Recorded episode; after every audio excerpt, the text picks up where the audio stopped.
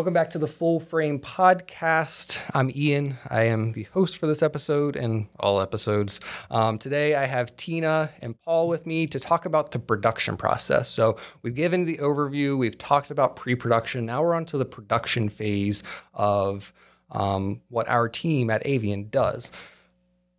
Paul, before we get started, do you want to introduce yourself, just what you do for Avian, your title, and a little bit of background? Sure. Um, senior videographer here at Avian. Um, my background is majoring in film and media studies at University of California, Irvine. Um, and that's where I learned just basic production um, and editing. And yeah. Yeah. Cool. So, because I have you in the hot seat, let me just ask you one question. What's the coolest project that you've worked on? Because I know you've worked on a lot of cool things. Um, well, like my passion is narrative storytelling, but I've made more like short documentaries like in the past. Um, so the travel was cool, um, but I guess I would have to resort to my my passion, and so the coolest thing was a short uh, film I made, twenty minutes. Okay. Um, yeah, Is that, is that available anywhere or is it? it is. Okay. But as, as with older work, you're always kind of hesitant to Yeah. Yeah. yeah. But I mean, I'm proud of it for at that time that yeah, I made it. That so definitely makes sense. I mean, let's not blame the work. We can blame technology, right? So, uh, cameras have come a long way in a very short amount of time, um, and all the gear, really, for that matter. All right, so let's get into today's topic um, production. So, um, we have this customer, we go through the pre production process, we figure out the script and the message and do all that tailoring that we, you guys as a team, do. Um, what's next? What's that day look like for, say, Paul or say one of the other team members on set? Yeah, so as as we talked about, you know, we want to make things as easy as possible for our customers. Um, and filming day um, takes a lot of scheduling and pre work, um, as you know we've talked about as well.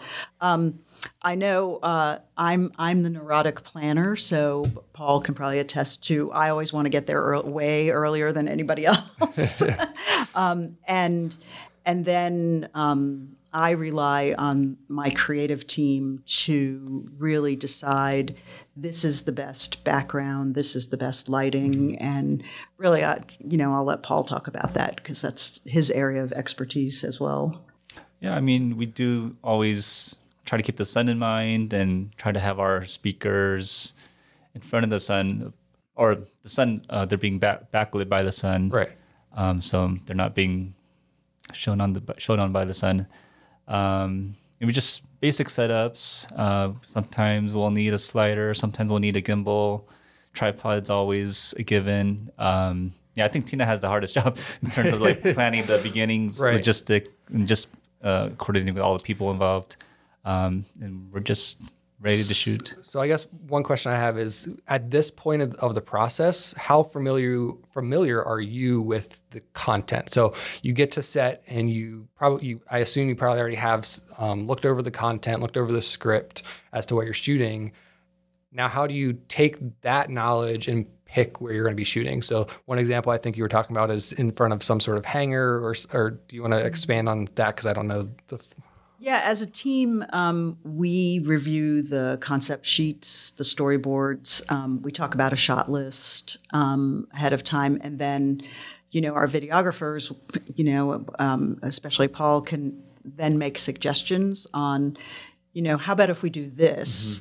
Um, and that might be something I never thought about, or the customer never thought about, but he has that eye. So um, in in one of the Human Performance Lab and and ASIL Lab virtual tours, what it was a big hangar door that we were in front of. Yeah, because the speaker he sets up uh, for the viewer to kind of have a tour of the chamber, and so we thought he just kind of set that up, or everyone come inside, and then we did a separate shot, um, just kind of going into the hangar with our gimbal.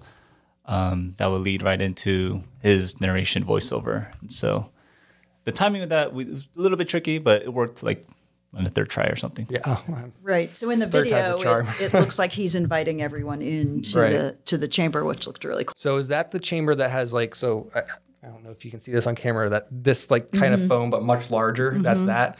Um, what I'll do is linked to that video so if you're listening or watching to this, you can see what we're a talking super about. cool It's a very yeah. cool shot. Um, kudos to you for seeing and, Yeah, and everyone's jealous that you got to see that. Because Oh, it's yeah. a cool chamber. uh, very cool.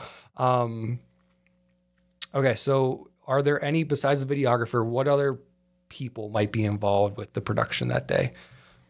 Is there anybody else? So yeah, it's it depends on the size of um, of the filming. So we do a lot of um, welcome messages for change of commands, which is um, becoming a very uh, popular and and well used um, uh, feature. Yeah. Um, especially as people are um, still doing a hybrid work environment. Um, and so that's typically the um, new commander will uh, speak. So we either have him or her inside or outside, depending on what they prefer. So it can be, you know, our two or three cameras that we're using. Um, we mic up the person um, typically for the best sound. So that's another person on set. Um, I'm on set to make sure things go according to schedule.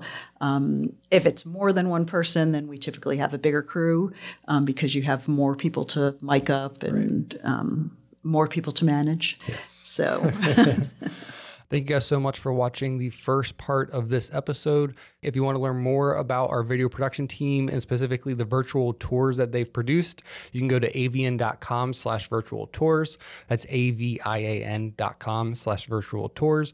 You can learn about all of the services that they provide and see some of the videos that they've produced in the past as well. Thank you again for listening to this podcast. Tune in next week for the next part of this episode.